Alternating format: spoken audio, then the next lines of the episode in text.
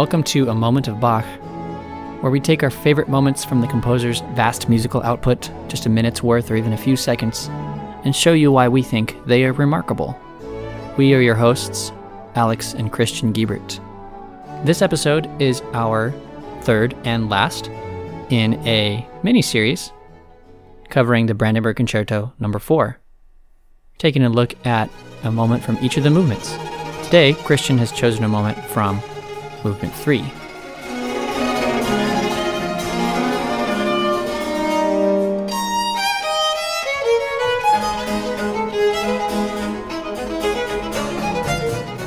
So there's definitely this show stealing moment here, the violinist, the violin solo. That's played beautifully by the soloist Shunske Sato here.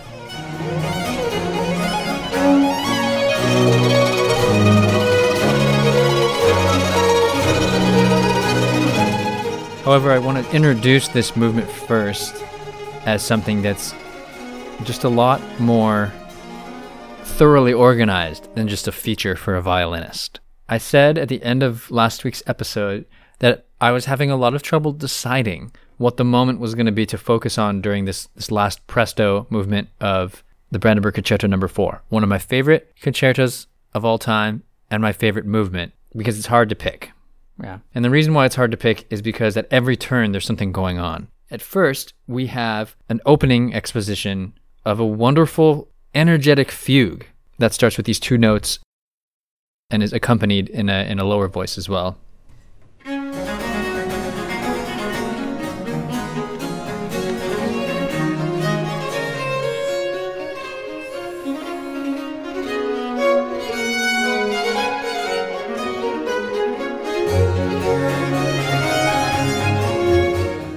As its little notes descend back into the texture, it flows and flows.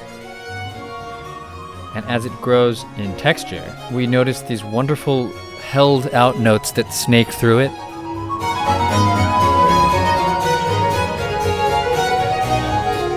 That push on and on, push through and down and lower and lower, and continue on like completely seamlessly. This whole thing is like a. I'm making an analogy here almost like to fabric. Like this is this is so smoothly woven, this fugue here, that it almost seems like a like a blanket or a quilt to me. That's how smooth all of these things weave together. But it also has so much energy. So it's like an electric blanket? Yeah, it's like an electric blanket.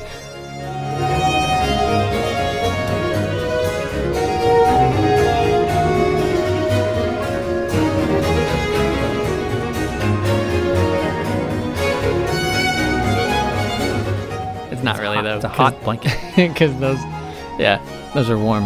They're not really energetic. It's it's more maybe akin to like a stream, like a flowing stream of water that's very fast. Yeah, like a brook. There you go. Which in German is Bach. yeah. Yeah. I like how immediately when I started talking, you you were like, "All right, Uh, I know where you're going with it." But then, of course, just like we've been talking about the last few weeks, Alex, this thing really plays with the idea of what it even is. When it starts, this sounds like a strict fugue that could be for voices or organ or anything. It's almost abstract the way this starts. Even though it has a lot of energy, it's just a fugue at the beginning. An Right. old an old style fugue with long notes in it. And yes, there are short notes that move really fast, but it's a fugue. It's got, you know, melodies offset by other melodies. It's got counter subjects. It's got the, it's the whole thing. But then, of course, the violin will take over and have some some of the spotlight.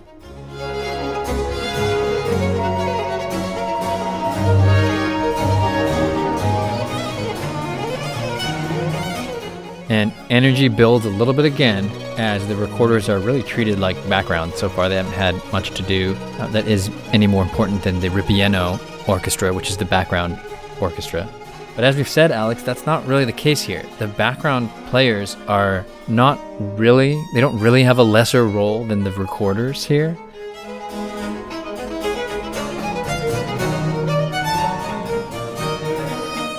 This almost seems like a feature mostly for the violin. Again, Bach is kind of playing with, just like in the other movements, he's playing with what, what a concerto is. Clearly, there is one leader, but it's not exactly just a trio of soloists, and then in the background, six or seven others. Hmm. Yeah. It's just that when when most composers write for a solo instrument, they just let them let that be it. But you can listen to the this whole thing loo- looking at only the first at the solo violinist. That's fine. You'll get a lot out of it. Next time listen to it a second time and this time listen purposefully past him. And you'll notice that as he's playing the most the fastest most impressive notes and bowing all these crazy things and double stops and tremolos and everything that behind him musical accompaniment is another imitative fugue and all this wonderful counterpoint that's also hmm. in the background.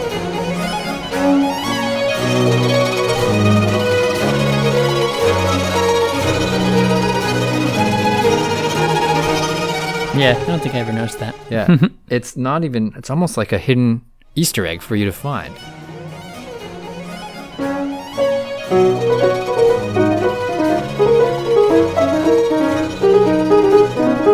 It's incredible how much effort Bach clearly put into the, something that not everyone would notice, which is a hallmark, I think, of a really good, really good work.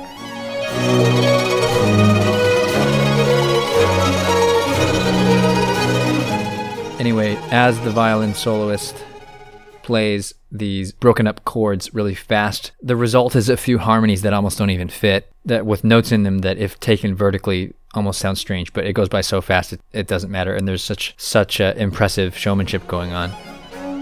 But it, it leads to the moment that I've chosen uh, for us to listen to today, which is a bit of an interpretation choice, which is when this whole solo section ends. Listen to how it does so.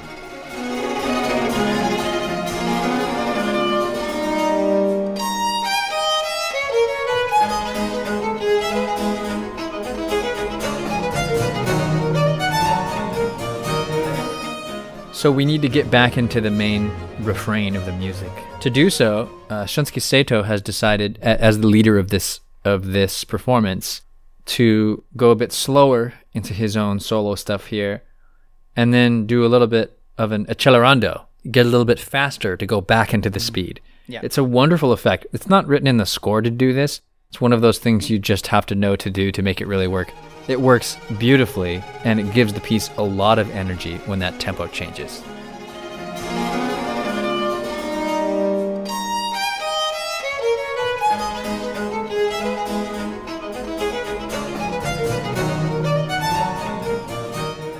tempo changing in the middle of a baroque piece is not is almost never notated unless it's like a sectional division completely different music Right.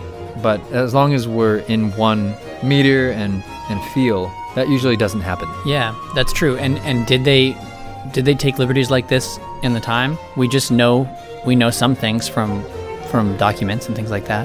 yeah We think they did.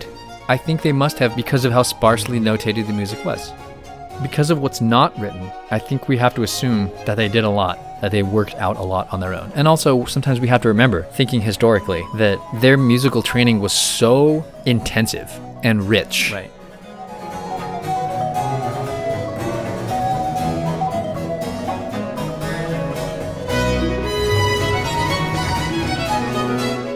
they lived and breathed how to ornament, how to slow down, push and pull, how to lead each other, what to do when the chord was like this, when the tones were like this, when when you played this exact note, when you played with this exact person, when you yeah, played alone. They, they understood the compositional nature. They were trained in composing. Yeah. We talked about this before.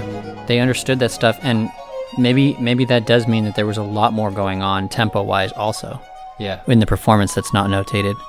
I mean, after all, no, music notation is a means to an end. It's not an art in itself. I mean, it could look nice, but that's not the point. We, we've said before. And if they didn't have to write something, they didn't. We know that about the Baroque era in terms of music notation, because the ornamentation and the flourish and the ultimate effect of the music was the point. Mm-hmm. Just like with Baroque art and architecture, those things had a lot of flourish and floridness, floridity to them, and uh, a lot of flourish to them, and the music notation was not the point, right? So they just wouldn't write the stuff that didn't that didn't matter.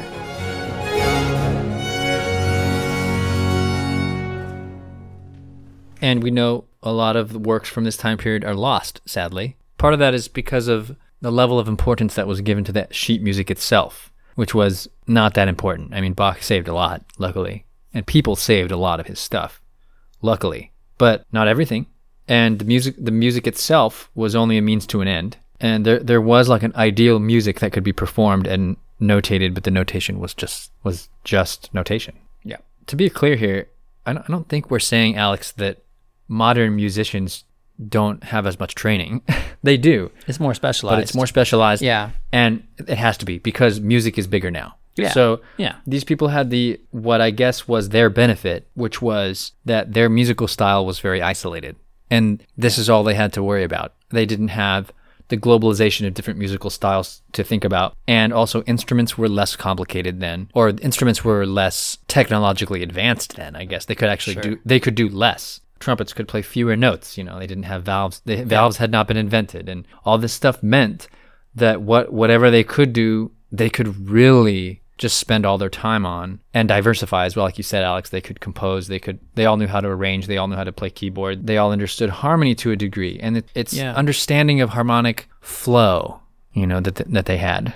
Yeah, and just like today, the people on the cutting edge of musical artistry would have been the ones kind of calling the shots in a lot of this stuff. In other words, like stylistically, how you would treat fermatas and ritardandos and accelerandos and things that aren't written in the music. Probably wherever the height of style was at the time, whether it was Italy or whatever, depending on the era, is what dictated what was cool, right, to do, mm-hmm. what was in vogue. And we see later in the timeline, we see Paris becoming a big a big center of musical culture as well as other kinds of artistic culture. Not yet at this time. It's a lot more fragmented. But nowadays, in American popular music, like basically Billboard chart type music, what I'm talking about right now, it's actually a similar like effect happening in the sense that the, the way you produce that music, right? The production techniques of that music are very specific hmm, and the, good point. the stuff that's cool right now in terms of the way that things are produced is very particular to this year 2022 right and in 2015 it wouldn't have sounded cool to do that or whatever and it won't in 2028 and that's nobody's writing that down in fact it doesn't behoove anybody to do that because they're just making music and making money you know like it's people are there are books and things telling you how to be a good music producer but I mean, you're going to probably be woefully behind by like half a decade or a decade uh, whenever you learn it. You just have to be on the cutting edge of it and know what's going on and be immersed in that world. And that was probably what it was back then too. You got to be im- immersed in the culture. Yeah, that's a good, interesting perspective. That uh, you know, maybe the Quincy Joneses of of today are the ones who Yeah. the producers are the are the ones who who control that particular aspect of of music sound now. Whereas hundreds of years ago, the the only ones in charge of that were the orchestra musicians themselves. And but the notation, yeah, the notation is is certainly not very much of the puzzle at all. Yeah. So much more going on than what's on the page. So because there's so much you can do and interpretive decisions you can make, uh, they have a lot of freedom, but they also have a lot of work cut out for them. Right. And that's why this performance is really good.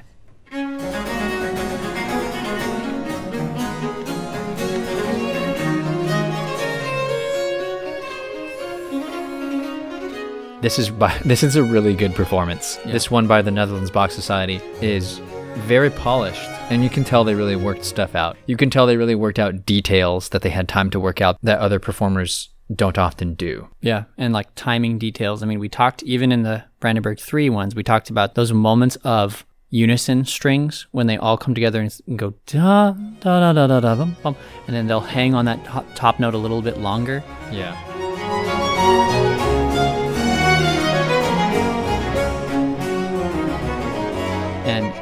The same kind of things are happening in this, especially when Shunske Sato has a line of eighth notes, is what it ends up being in this movement, that starts. The first one he'll take a little extra time on, and everybody knows that he's going to do that. And you can tell they know because they wait for it. And if you hadn't rehearsed that very carefully, it would not line up because people would not understand what's going on. But he would he would go dun, da da da da da da, you know, instead of da da da da da da.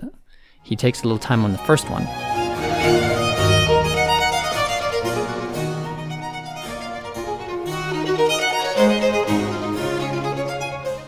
And that's the kind of thing that just gives it that extra charm. Right.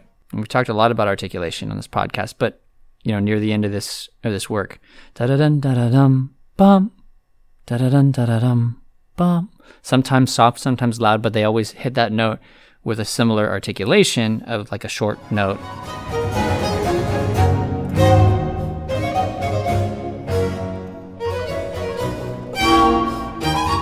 Which is a cool choice, you know. Actually, it's not a choice. Well, I'm looking at the manuscript. There is a staccato marking on it. Uh, But the way they're playing it is Yeah. is the short one is the first one, kind of. They're doing them both with some separation, right? Yeah. Da-dum, ba-da-dum, bum. But it, it makes sense their choice because that first one is connected to the previous Yeah, little line. exactly, So it's like exactly. da-da-dun, da-da, short, short. But the first short still is connected to the first, the other stuff before it. So the thing that gets that stands out as a cute little little exclamation are those notes that sound a little higher because most of the instruments are going up. Ba-da-dun, da-da-dum, bum. That one, right? Mm-hmm. Stands out.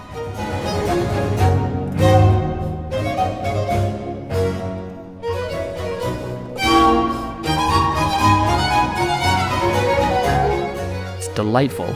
Little extra thing that brings us into the ending.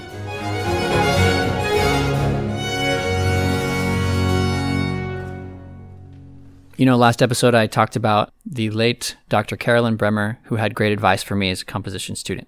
And I will say that at another composition professor who had advice about endings.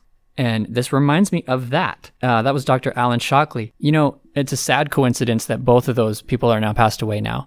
Um, Dr. Shockley died a couple years ago also. But his advice about endings was that you always have to save some kind of interest for the very last few measures of the piece. And for him, for his music, a lot of times that would be like another whole instrument which hadn't played yet until the very end.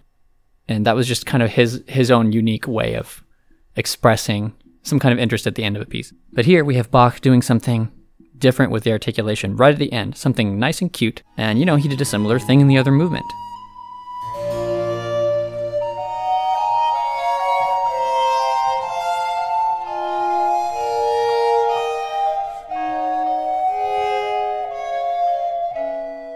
And I think, you know, part of the reason why these these two composition teachers, their advice sticks out to me so much is because it's based on all this experience from all this music in the past. I mean, we see Bach following that rule, or at least that guideline, right? That you should save something interesting at the end. Yeah, Alex, all of the radical and postmodern and also extremely high modernistic thought that has wound its way into our composition seminars and teachers and stuff, mm-hmm. which is all very intense and academic. Yeah. It all seems so imposing in, upon our, our musical style. But then the more we talk about it, the more I, I realize that it just is found in Bach, all of it.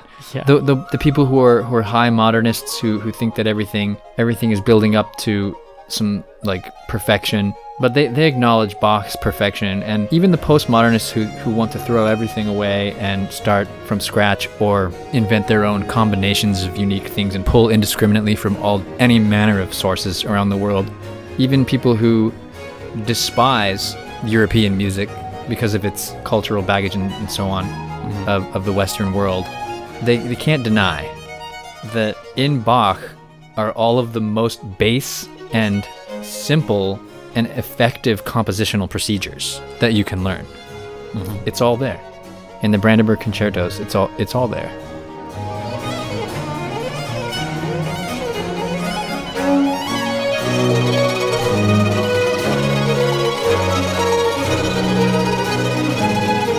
And now, here is Christian's moment from Brandenburg Concerto Number 4, Movement 3.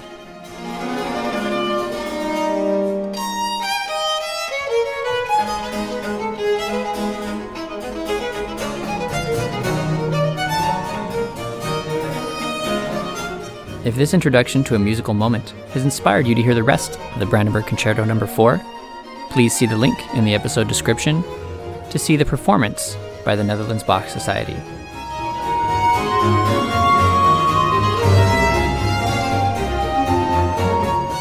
If you want to hear our new episodes as we release them, find us on your podcast app and hit subscribe. That way you'll get all the new episodes as they drop. So we've just completed a three-part mini-series on a Brandenburg concerto this year. We should probably do one of these each year, I think. Yeah. Now, Alex, what's next week? Next week, we'll look at a short chorale, Meine Seele erhebet den Herrn, BWV 324. Until next time, enjoy those moments.